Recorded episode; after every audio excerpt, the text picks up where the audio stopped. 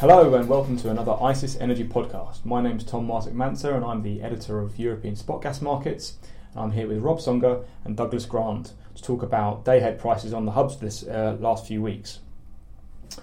Um, Doug, let's start with you. Uh, I understand that uh, N C G day-ahead has been trading unusually at a discount to T T F. Um, can you tell me a little bit about it, please? Um, yeah, so usually the N C G contract is about twenty cents higher than the T T F. That was roughly the average throughout twenty fifteen.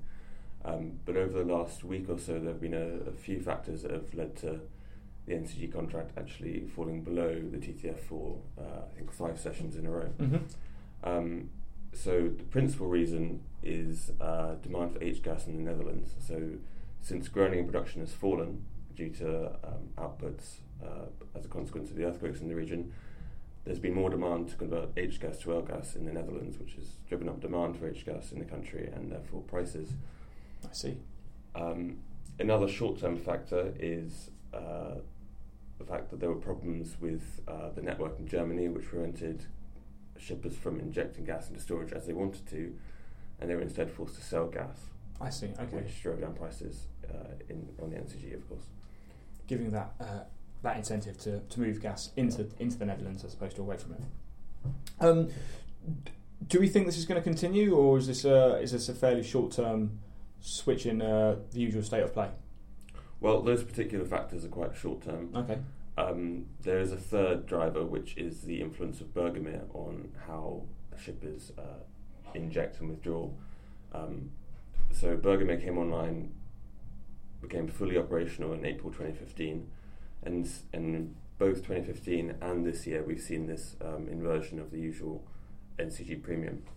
It's and a big, it's a big storage unit at the end of the day, right? It's a big storage unit, and it adds a lot of demand for injections. And when we didn't have that in twenty fourteen, this inversion didn't happen at all. In fact, the premium, the N C G premium to T T F, went up at this time in twenty fourteen.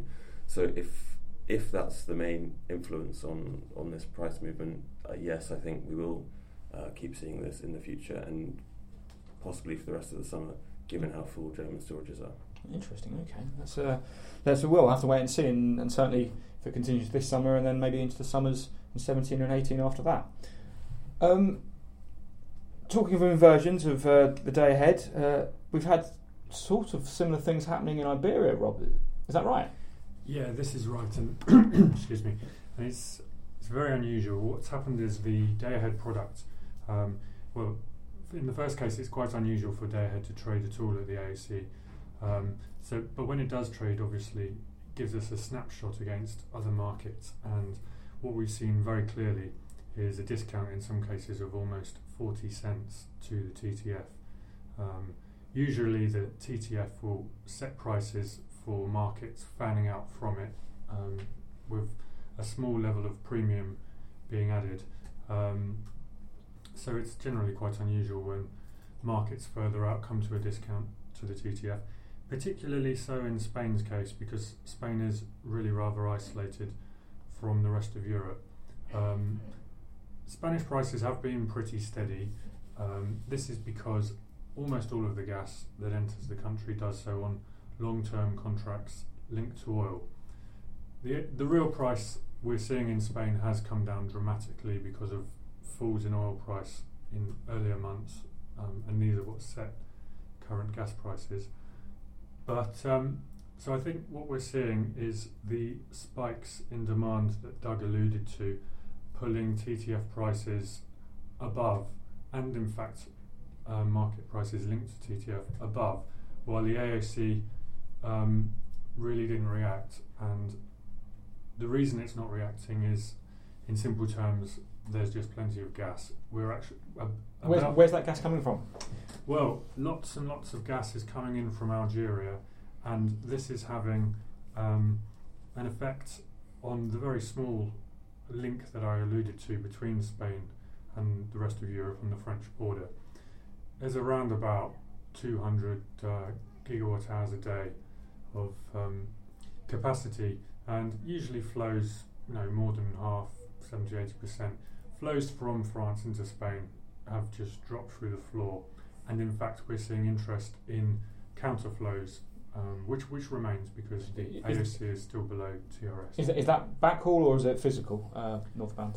It's a bit of both. Okay. We're seeing physical flows. Um, it's not always clear from the data, but I have been assured that there is physical gas flows. That's really interesting. Um, but um, because a certain share of the flows from France into Spain are long-term contracted volumes, there's obviously an element of um, backhaul at play as well there when those are reduced to the maximum level possible.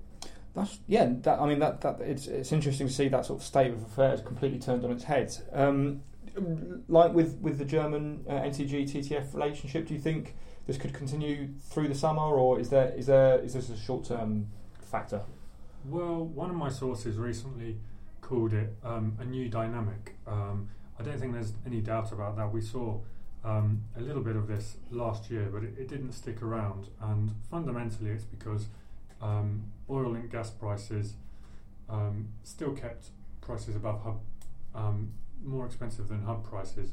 But I think what we're seeing is, broadly speaking, flat gas prices, regardless of the, the reference you're using, which does suggest that um, these kind of patterns are going to be susceptible susceptible again in the future if the issues Doug alluded to at um, Groningen, and you know, if these continue to be issues rather than short-term spikes but actual um, bottlenecks because of H to G uh, gas, then I see no reason why it couldn't happen. And the last thing I'll say is that um, I don't think there's too much incentive to really do, on the part of traders, to do much about it while we're only talking about day-ahead premiums.